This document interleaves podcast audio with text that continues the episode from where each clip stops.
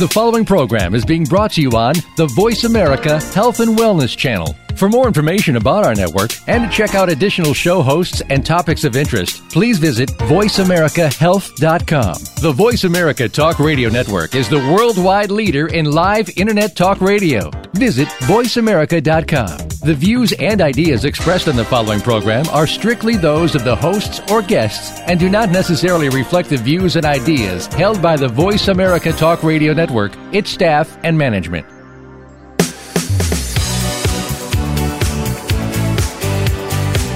Welcome to Falling Through the Cracks. Feel alive and thrive with Dr. Rebecca Risk.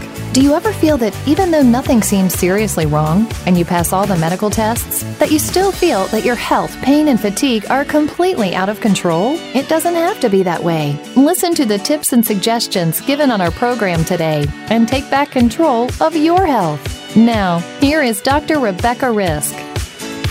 Hi, everybody. Welcome back to Falling Through the Cracks. Today we're speaking with Josh Mitteldorf, who studies aging from an evolutionary perspective. Originally an astrophysicist, Mitteldorf has been a researcher, a writer, and an advocate for the science of anti aging for 21 years.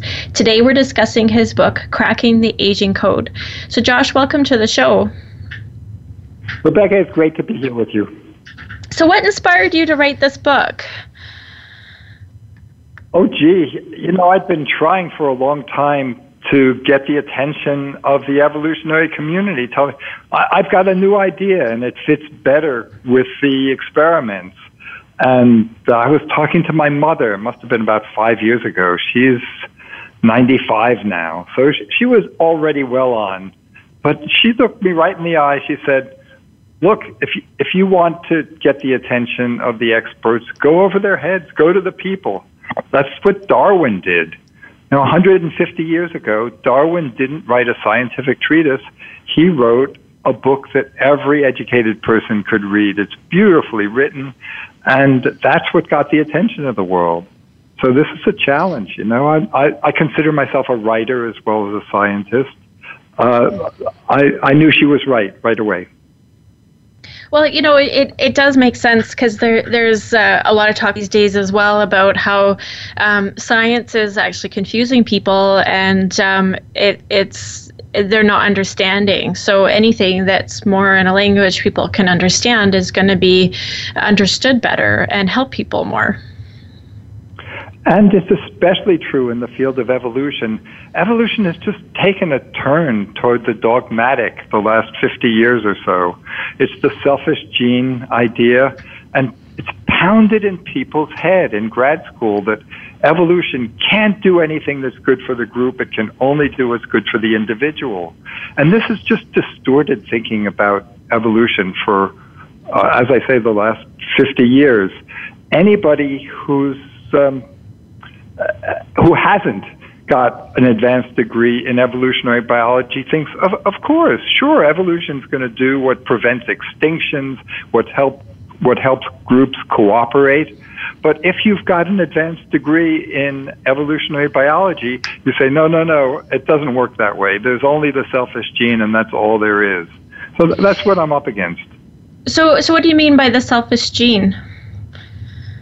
So the, the selfish gene is this idea that everything in nature that looks like cooperation isn't really cooperation. It's just genes that we have that are in uh, in common with our close relatives, um, like the reason that a mother cares for a child, or the reason that a sibling would help to rescue another sibling and put his life at risk and tries to understand everything that's cooperative in nature just on the basis of these shared genes because of family lineage. And there's so much more cooperation in nature than that. Gee, I mean, there's lichens that grew up with the uh, algae and the and the fungus working absolutely seamlessly, hand in hand, and they have no genetic relation to each other at all. There are whole ecological communities that are adapted to work well together. When one's population gets too big, the other takes over. You can't account for that with the selfish gene. You need to think in terms of a larger picture. We're evolved as ecosystems, we're evolved as species as well. Of course, there's selfishness in nature. It's, all, it's everywhere. But there's also cooperation in nature. And you need a balanced view if you want to understand evolution. Well, you know, I, I, I understood a lot of that from from your book that um, it's not. Um, you know, as separate as a lot of people are talking about.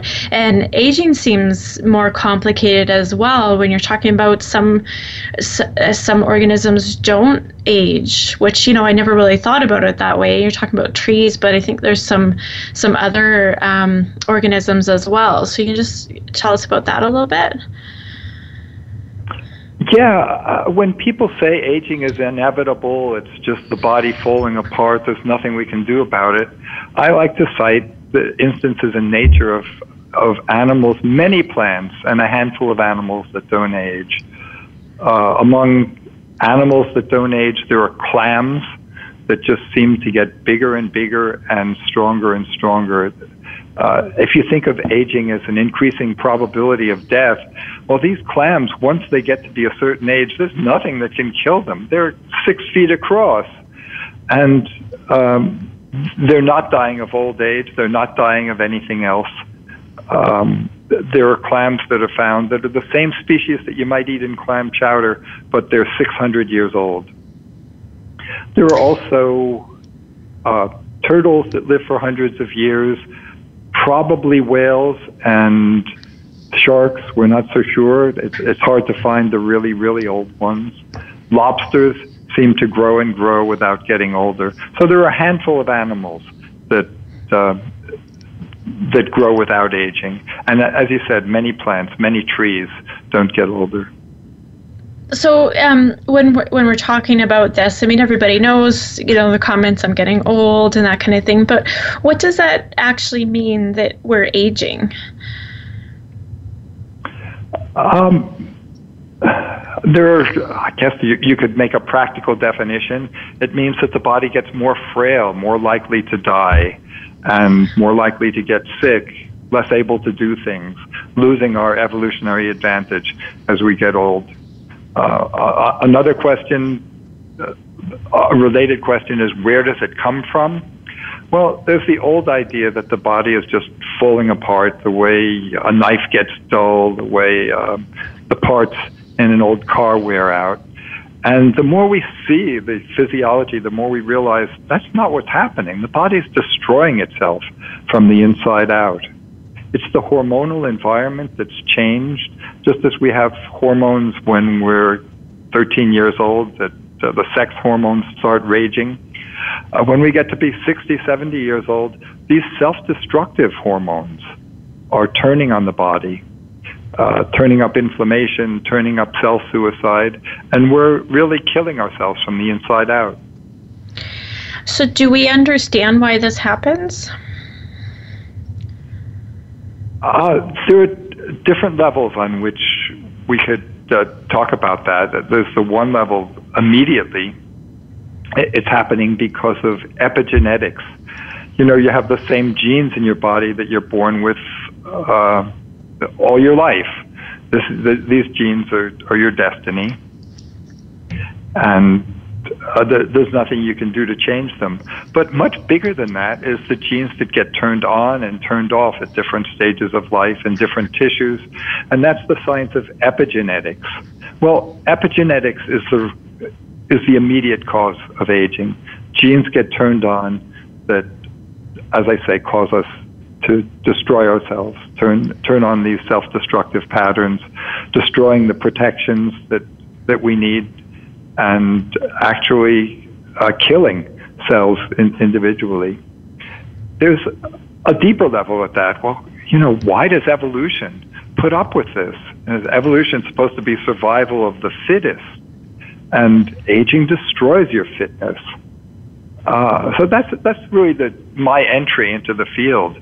Why would evolution put up with something that destroys the individual when uh, it's supposed to be about crafting the most fitness, uh, being a, better able to compete and better to make offspring? Well, aging destroys both your ability to compete and your fertility.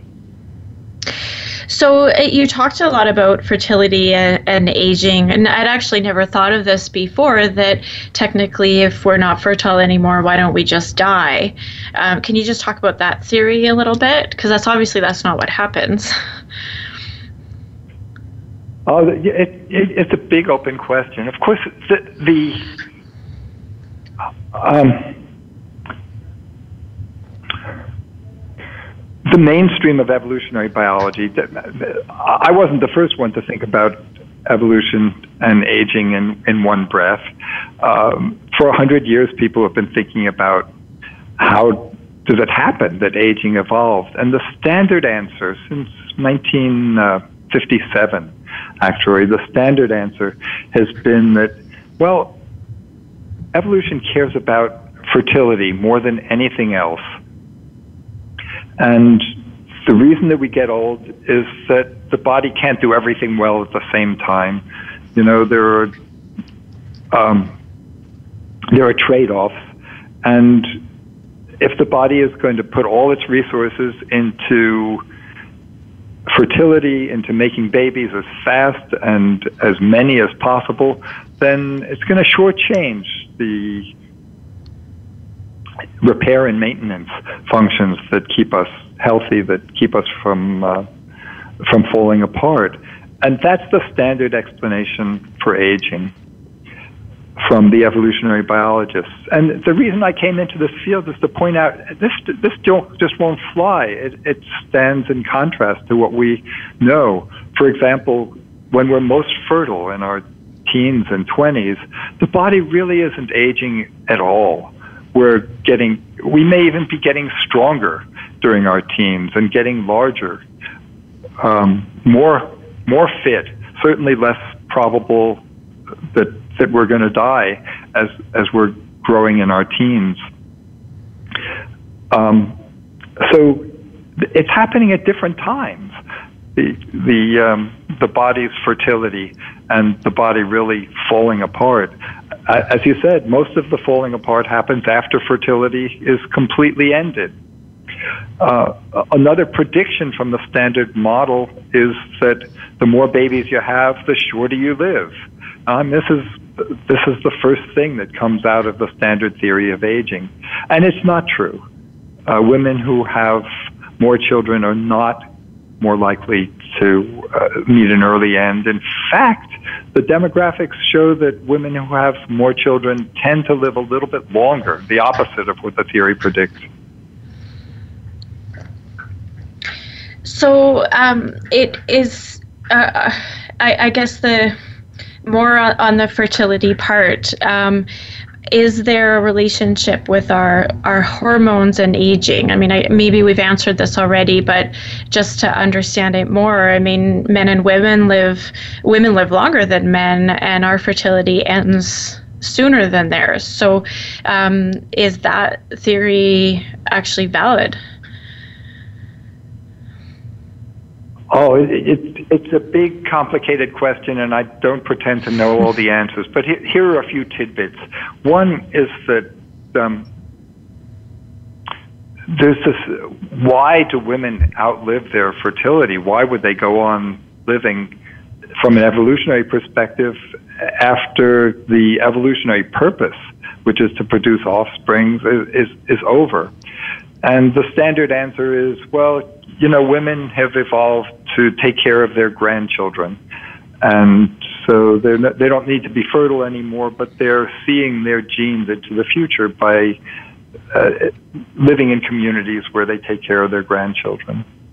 Well, it turns out that uh, many, many animals in the wild live longer than their fertility. It's not just women who have human women who have, have menopause. Um, whales and elephants also take care of their offspring and perhaps their grand offspring.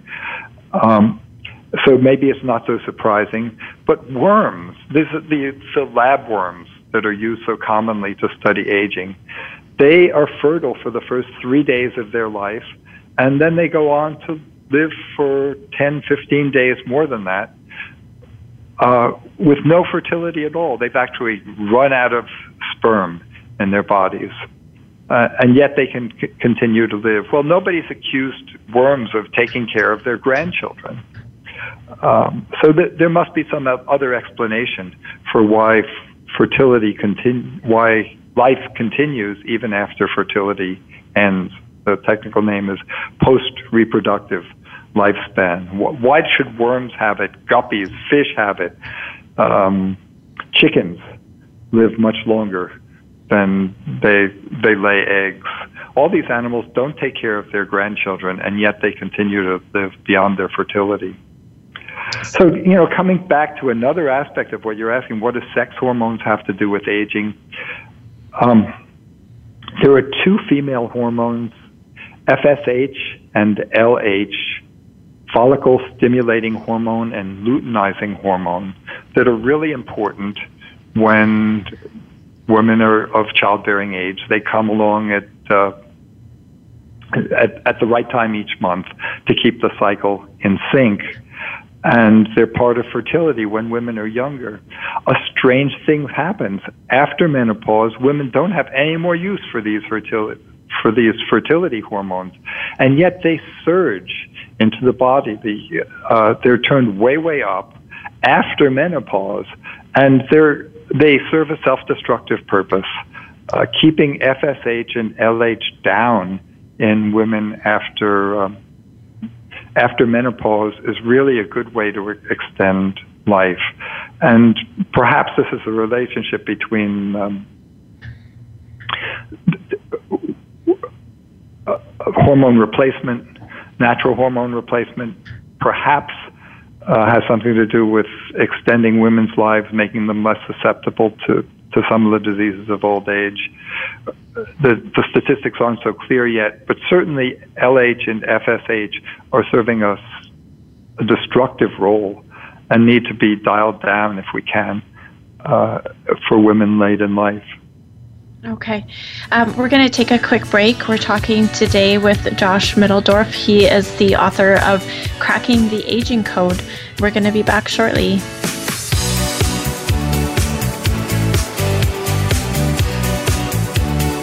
Opinions, options, answers. You're listening to Voice America Health and Wellness. Have you had a chance to check out Voice America's online magazine and blog, Press Pass? If you love our hosts and shows, check out articles that give an even deeper perspective. Plus, topics about health and fitness, movie reviews, philosophy, business tips and tactics, spirituality, positive thought, current events, and even more about your favorite host. It's just a click away at vapresspass.com. That's vapresspass.com. VA Press Pass by Voice America. All access, all the time. The Voice America Live Events channel is here now to showcase your corporate, individual, or organization's live event. Visit voiceamerica.com forward slash live events to see all of our past live events and find out more. Whether it's a multi day conference, special speaker, or single day event, we've got everything to make your event a success. We can do a few hours or a few days. For more information about taking your event to the next level, call Jeff Spinard at 480 294 6417 or email info at voiceamerica.com. Again, that's Jeff Spinard at 480 294 6417 or send us an email to info at voiceamerica.com. Voice America is where you are and where you want to be. Join us around the globe as we broadcast live from some of the most interesting events available. Don't forget to view all our live events, including on demand access to past events that you may have missed by visiting voiceamerica.com forward slash live events. Follow the Voice America Talk Radio Network on Twitter. We're at Voice America TRN. You'll get the latest fix on what's happening with our shows, this week's featured guests, and general happenings that you should know about at the Voice America Talk Radio Network. Now you don't have to miss anything when you're away from your home or office. Just go to twitter.com forward slash Voice America TRN or follow along with us at Voice America TRN, the Voice America Talk Radio Network. We're on the cutting edge of social media. Can you keep up? These days, everyone is looking for information on staying young, healthy, and fit. The Voice America Health and Wellness Network is here to help you on your quest to better health and a better you. We talk about everything from diet, fitness, and aging to substance abuse, personal growth, mental health, and much more. Learn from our experts who cover health and wellness from traditional and holistic perspectives. Tune in to the Voice America Health and Wellness Network. Healthy living starts here. Opinions, options, answers. You're listening to Voice America Health and Wellness.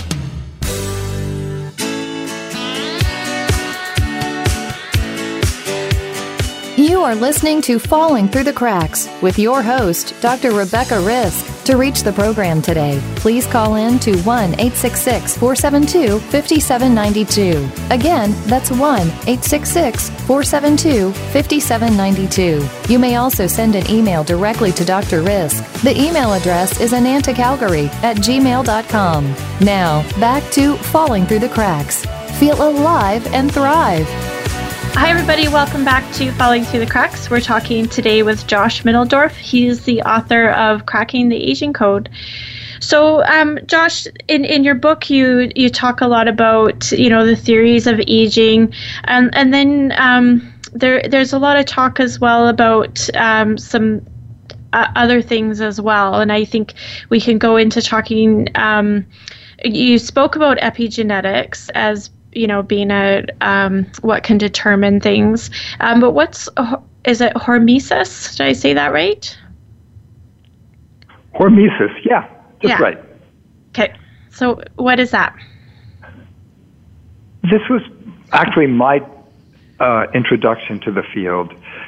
If your thinking is well the body's doing absolutely its best to be as strong and healthy as it knows how to be then you would think that anything that makes life harder can only shorten lifespan and certainly not increase lifespan. Poisons, you know, poisons, you'd think, well, you know, that's going to make you get older faster. Starvation, uh, uh, starvation can't possibly help you live longer. So, what I discovered that really piqued my interest way back in the 1990s and brought me into the field is that there are certain hardships that make the body live longer, paradoxically. And starvation is really the prime one. Um, if you're skinny, if you're losing weight, if you're really on the brink of starvation, that's when your life is extended the most. Uh, these in experiments with many different kinds of animals. The most famous are with mice, but they've done this with all kinds of animals. The less they feed them, the longer they live, and this goes right down to the brink of starvation. Um, so this is a hardship, and yet the body responds by being stronger and extending lifespan you know, you've probably never thought about it in these terms, but exercise, you, you know that exercise helps you live longer. Yeah. So it's everybody's joy or everybody's nemesis. It, it depends on your personality. exactly. But we all know that exercise is good for us. Well, why should that be? Why should exercise be good for us? Exercise is a stress on the body.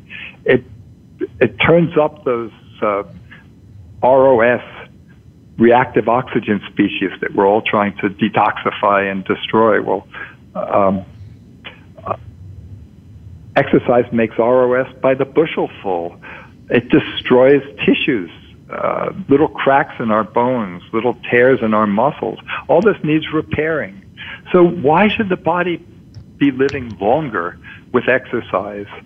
Uh, as I said, there are toxins, little doses of toxins. And certainly, you get you know big doses will kill you, but smaller doses, um, they feed paraquat.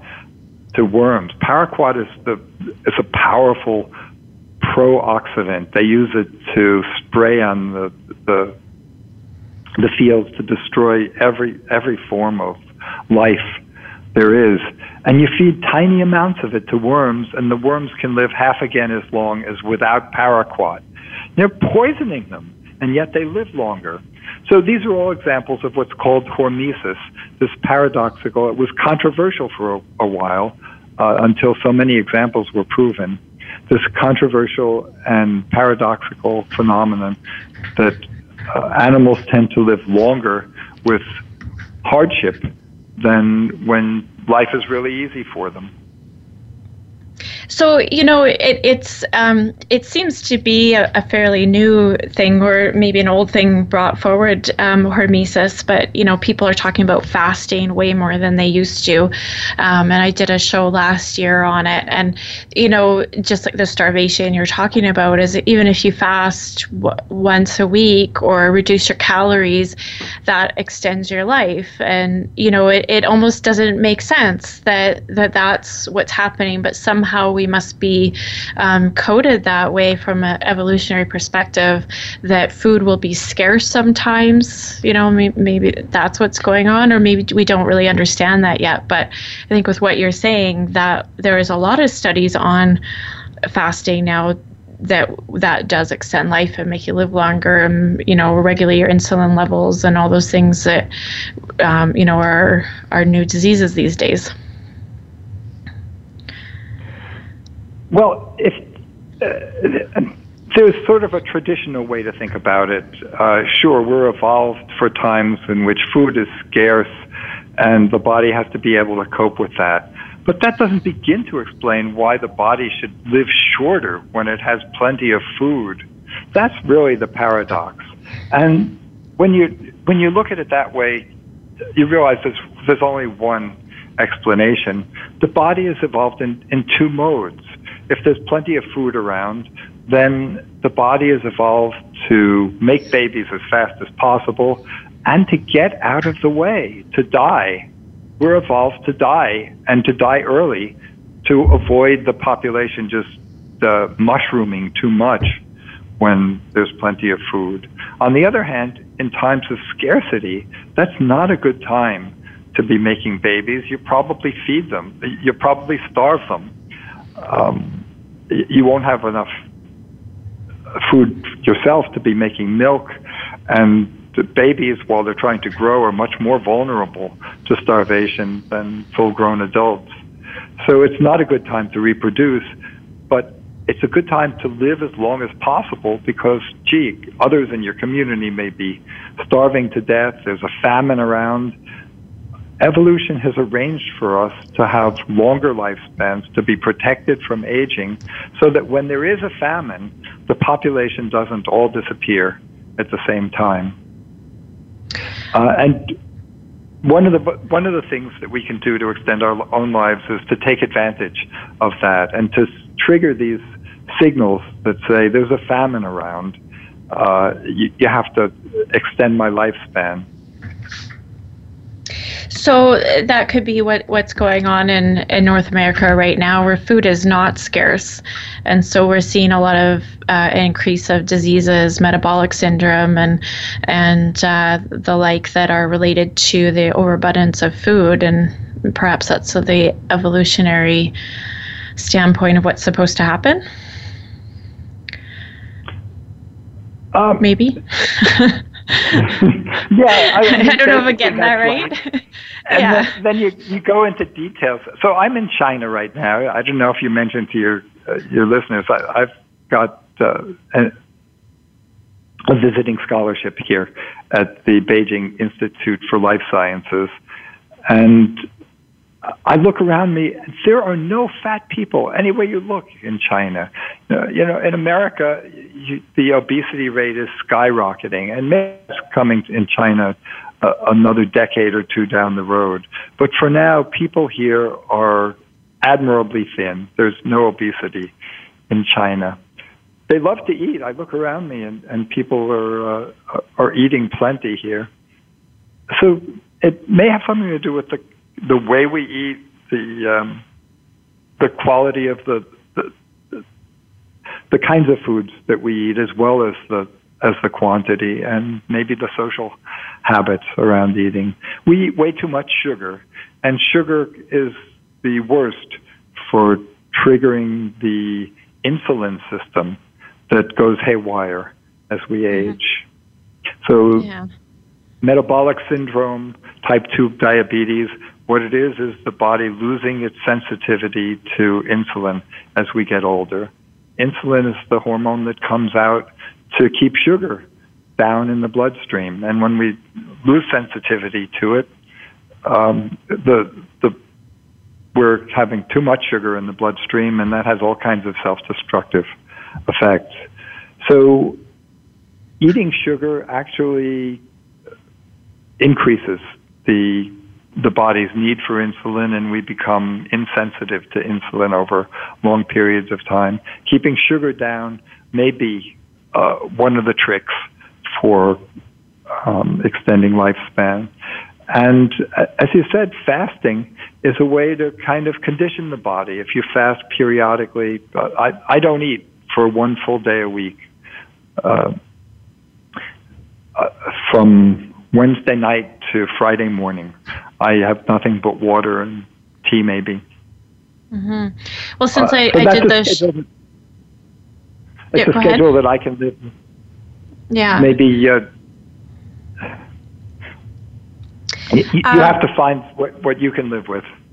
Yeah, you know, since I, I did the that's okay. Since I did the show on, on fasting, I, I do the same thing. There's um, every Friday. Really? I yeah. Um, you know, it, it seemed to make sense to me. So, um, uh, I think we do need, and I like food, so to I don't want to restrict my meals, but um, I think it's important for us to go through the the calorie restriction, um, and once a week makes sense. So it's a you know a day where I I start early in the morning, so I have to make my breakfast, and it kind of works with my schedule, and and um, I think more people should should look at that when we look at the um, the facts as well that this is extending our life, and it's doing many other things for us as well, aside from that. One of the things that it does is it clears the body out with senescent cells. Senescent cells are cells that have turned toxic to the body. It's only a tiny percentage, maybe one in a thousand or one in several thousand cells, turns toxic to the body as we get older. But they do enormous damage. And they've made mice live uh, 25% longer just by clearing out these senescent cells. There are um, therapies for humans that are on the way that might promise to do the same thing. But in the meantime, until these arrive, perhaps one of the best things we can do is this, the periodic fast, which kills the senescent cells long before it kills the healthy cells in your body. The healthy cells in your body will react by um, turning up uh, by uh, switching over from burning sugar to burning ketones, and the senescent cells can't do that. So the senescent cells starve while the healthy cells uh, stay alive. Uh, clearing out senescent cells is one of the ways in which uh, fasting is healthy for you. Um, you know, I did a, another show a couple of weeks ago about cold exposure, and it, it was on the the same um, lines of this, where um, you know, basically you're very uncomfortable because you're cold, and it is increasing an immune system and actually doing a bunch of other things. And this is a fairly new thing, and there's some new studies on it, but I think it goes in that same with the hormesis of being uncomfortable actually lengthens our lives and helps us in some way.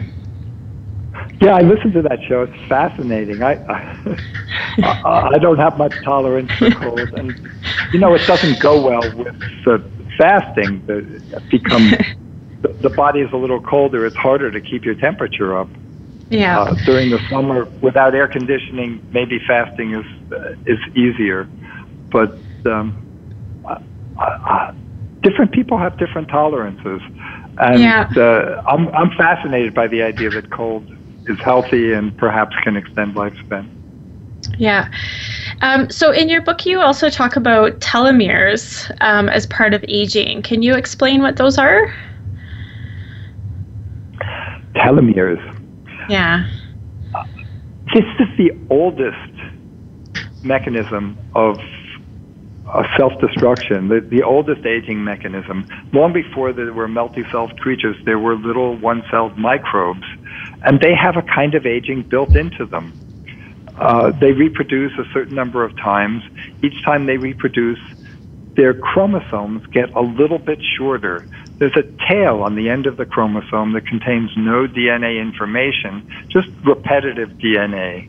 That uh, it's it's like a nonsense word that repeats again and again and again and again and again, and it's at first, when you lose a little bit of the tail and the end of the DNA, it, it doesn't have any effect. But it's like a time bomb. Once you get down to a place where the telomere gets too short, then the end of the chromosome itself is affected. Um, microbes actually stop reproducing and die if they're if they reproduce too many times. And the cells in our bodies, the same thing. They reproduce a certain number of times and then they stop reproducing. They turn senescent, as I said, they turn toxic to the body when their telomeres get too short. So this has been a theme in aging research the last, I'd say, um, I think it was 2002 that the first paper was written showing that short telomeres are an indication that the body is getting old and probably a cause of of aging itself.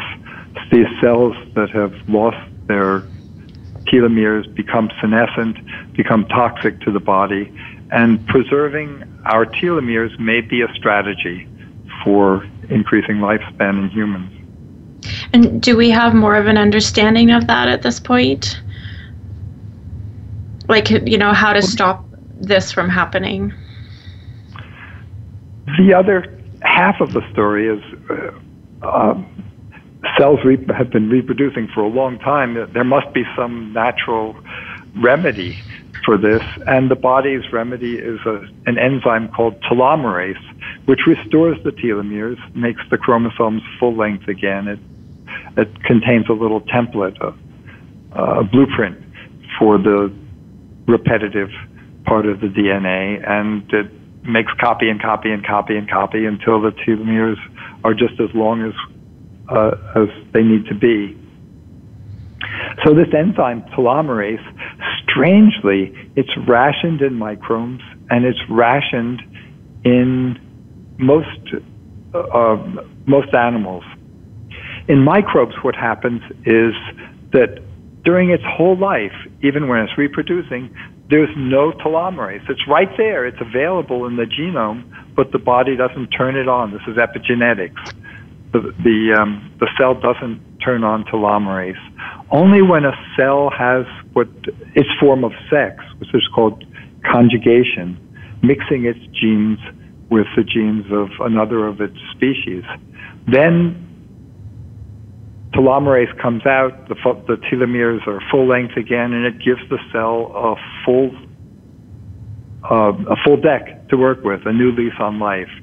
So what happens with these uh, microbes is they can reproduce and reproduce and reproduce. After about 50 generations, they slow down, and unless they can find somebody to mate with, they they will go into senescence and die. If they can find someone to mate with, then both of them are renewed. They turn on their telomerase and their telomeres are full length again. They're set to go. In people, the same kinds of things seems to be happening. This is really a, a, a fascinating echo from evolution, a mechanism that evolved hundreds of millions of years ago that's still going on in our bodies today and still has to do with why we age today. Um, when we're in the womb, telomerase is turned on, and we get a one time shot of telomerase as an embryo that makes our telomeres full length and set for a lifetime. As we as we live our lives, only tiny amounts of telomerase get expressed, not enough to keep the telomeres from shortening. So our stem cells, the ones that are dividing and dividing, they're getting older, they're losing telomere length, and as I say, they will eventually become toxic to the body in, in old age. Finding natural remedies, finding chemicals that are artificial that can eh, induce telomerase, finding activities and lifestyles that tend to produce, produce a little bit more telomerase. These are strategies that are being explored to extend human lifespan through uh, restoring telomere length. Um, you know, I, I always I love this topic. I did a, a show on it once, and I, I think that we, um, you know, we there's more room obviously for us to understand more on it because I think if we could turn that around, we would have at this point. Um, but uh, it's it's definitely uh, fascinating to understand, especially with how new it is for us. The epigenetics seems to have telomerase locked up really tight. It's not easy to turn it back on, and naturally, it uh, it only occurs that we only get a really real surge of telomerase when we're in the womb. But there mm. are chemicals, natural chemicals, that uh, come from certain plants that give us a little bit of telomerase. There's an extract of the Chinese herb astragalus there's mm-hmm. ashwagandha. There's silymarin, which is milk thistle. These uh, will give us a little bit of telomerase, and we don't know whether it's enough to really make a difference. Meanwhile, there are labs that are frantically looking for artificial chemicals that might do a much better job than any natural substance.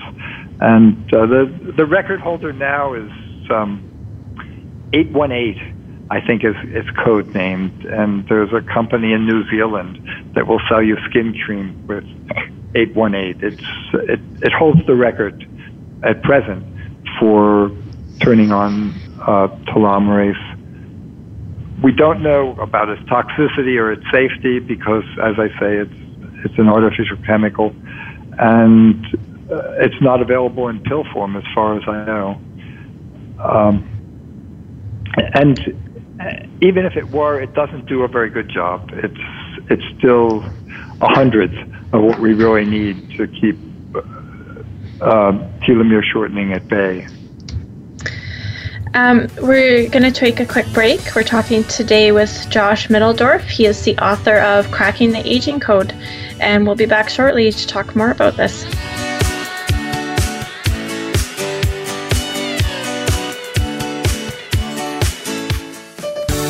Your life, your health, your network. You're listening to Voice America Health and Wellness.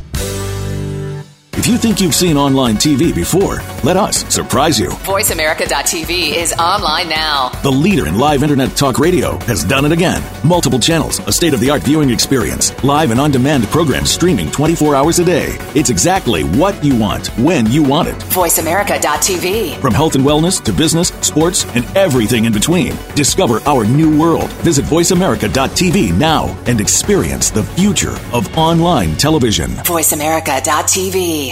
Take us on the go. It's even easier now. The Voice America Talk Radio Network has launched our mobile app for iPhone, Android, or Blackberry. Visit the Apple iTunes App Store, Blackberry App World, or Android Market to download the app powered by Aircast. It's free and no registration is necessary. In minutes, you could be enjoying your favorite Voice America Talk Radio host, no matter where you are in the car, out and about, while traveling, or anytime you can't be close to your computer. Catch up on the archives you've missed or discover new shows on the spot spot. Search Voice America at your favorite app store.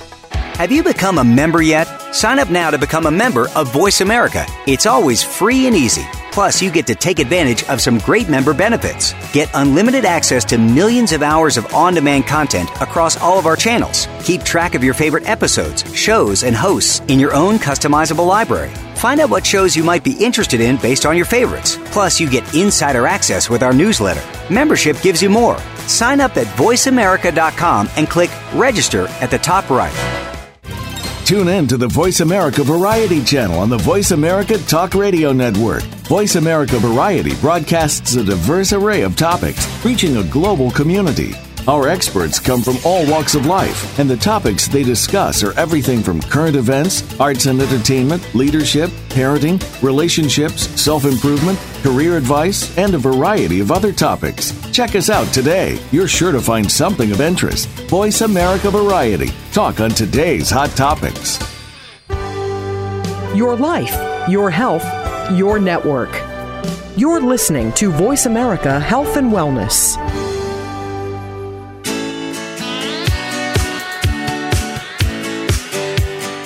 You are listening to Falling Through the Cracks with your host, Dr. Rebecca Risk. To reach the program today, please call in to 1 866 472 5792. Again, that's 1 866 472 5792. You may also send an email directly to Dr. Risk. The email address is anantacalgary at gmail.com. Now, back to Falling Through the Cracks. Feel alive and thrive. Hi, everybody. Welcome back to Falling Through the Cracks. We're talking today with Josh Mitteldorf. He's the author of Cracking the Aging Code. So, Josh, um, you know, when we're talking about all of this, about the evolutionary theory of aging and all these things that are happening when we age, is there a reason why this is important for us to know?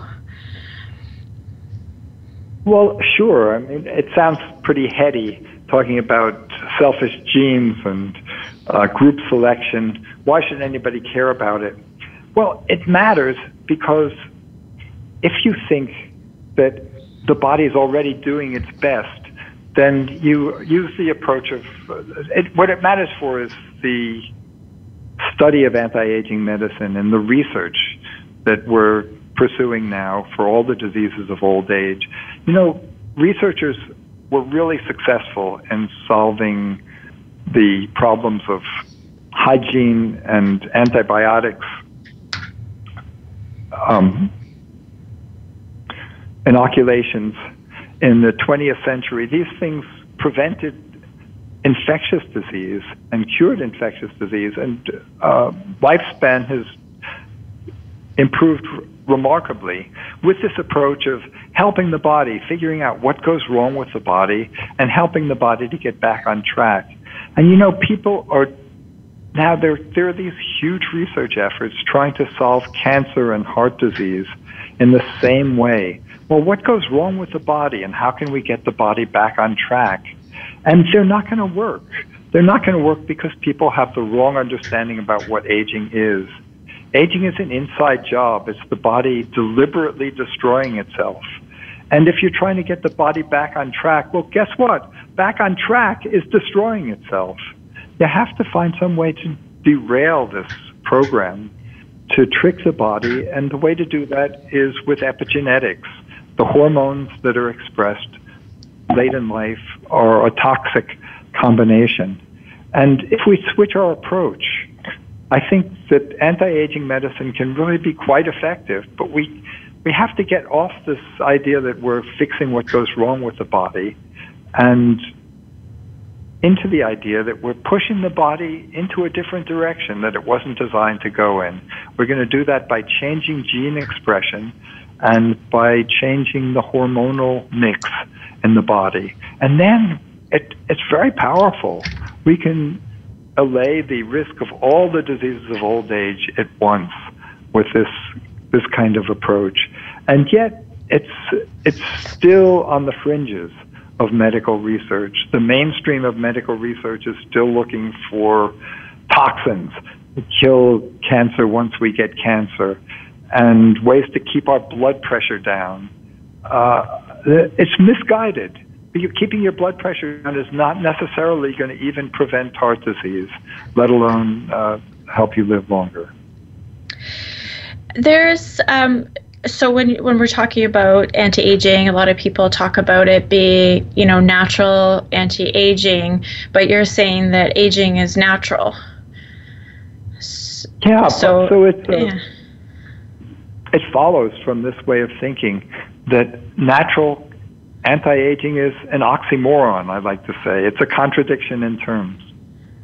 Yeah. Natural is what helps the body get back on track. Well, guess what? Back on track is aging and death. The body is designed to age. It's doing what it's designed to do.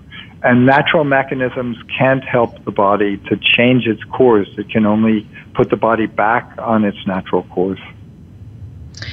Um, so when we're also talking about the the evolution of of aging, and then you know if we're trying to live a really long time, is there an effect on our surroundings if we're living longer than we're you know meant to? Well, gee, Rebecca, this is the hardest question for me, and it keeps me up at night. And you know, I wonder. Uh, my the theory that I've been putting out is that aging evolved for the good of the group to keep the population in check, to keep the population from overrunning the ecosystem. And as life has been extended, maybe the last 200 years of human history, humans have been doing exactly what nature has been trying to prevent. Humans are overrunning the earth, driving many other species into extinction, cutting off the ecological foundation on which all life depends, including human life. We, we don't know that humans can survive without the ecological foundation of a healthy earth. And yet, here we are uh, rapidly destroying one environment after another as humans uh, spread over the earth. Uh, I don't know whether it's uh, immoral to be thinking about longer lifespans. Uh, that's the question I really wrestle with. But I do know that if you're going to advocate for longer lifespans, in parallel with that, you really have to be thinking strict population control, keeping the birth rate down to match the death rate. Um, the human population is really the primary driver of ecological destruction. And anybody who's an advocate for longer lifespans has to automatically be an advocate for birth control and population control mechanisms really worldwide. You know, I, I think if I've learned anything doing all these shows, we're, we're also hurting ourselves. You know, every show seems to have the same theme of, of uh, you know, toxins or food or um, something that isn't working right in the direction that that we're our society is going in, at least here in North America. Um, so I, I think the the main thing that we should be focusing on is to to live the last years of our life and our life in health and um, and happiness, and whether or not that extends it or not, at least it's a quality of life instead of a quantity. Sure. Um, there's uh, when people think of life extension, there's the misconception that well, you know, once you're in the nursing home, and we're just going to keep you holding on a little bit longer um, by these uh, heroic means of keeping the body going after it's really designed to fall apart. Well, life extension. Life extension science isn't about that. It's about extending our healthy years uh, the years when we're already vibrant. And that works so much better and it's so much easier. And fortuitously, it's also what we want. We want to uh, extend our middle years when we're active, when we're uh, enjoying life most, and not to extend our disabled years. And, and in fact, that's what anti aging medicine is designed to do. That's what anti aging medicine does well. Okay. Well, I want to um, it, we are going to have to end the show, but if there's any um, way people can get more information or find your book, um, how can they do that? Sure, it's Cracking the Aging Code, and it's just come out in paperback a few weeks ago. So it's uh, cheaper now. You should be able to find it easily online or in your local bookstore. I have a website where all of my health advice is compiled in one place, agingadvice.org. And there's a blog, agingmattersblog.org is um, the science blog where I, I, every couple of weeks I have comments on science news, comments on evolution, and also tips on the finer points of how to keep yourself healthy. Well, perfect. Well, um, thank you so much for joining me today. Well, I'm really glad you reached out to me. Rebecca, I've been a fan of your uh, show for a long time, and it's an honor to be here with you. Awesome. Well, thank you so much. Today we were talking to Josh Mitteldorf. He's the author of Cracking the Aging Code. Uh, thank you so much for listening today, and be sure to make today a great day. Thank you for tuning in to this week's edition of Falling Through the Cracks. Feel alive and thrive. Please join Dr. Rebecca Risk again next Monday at noon Eastern Time and 9 a.m. Pacific Time on the Voice America Health and Wellness channel. We'll talk more next week.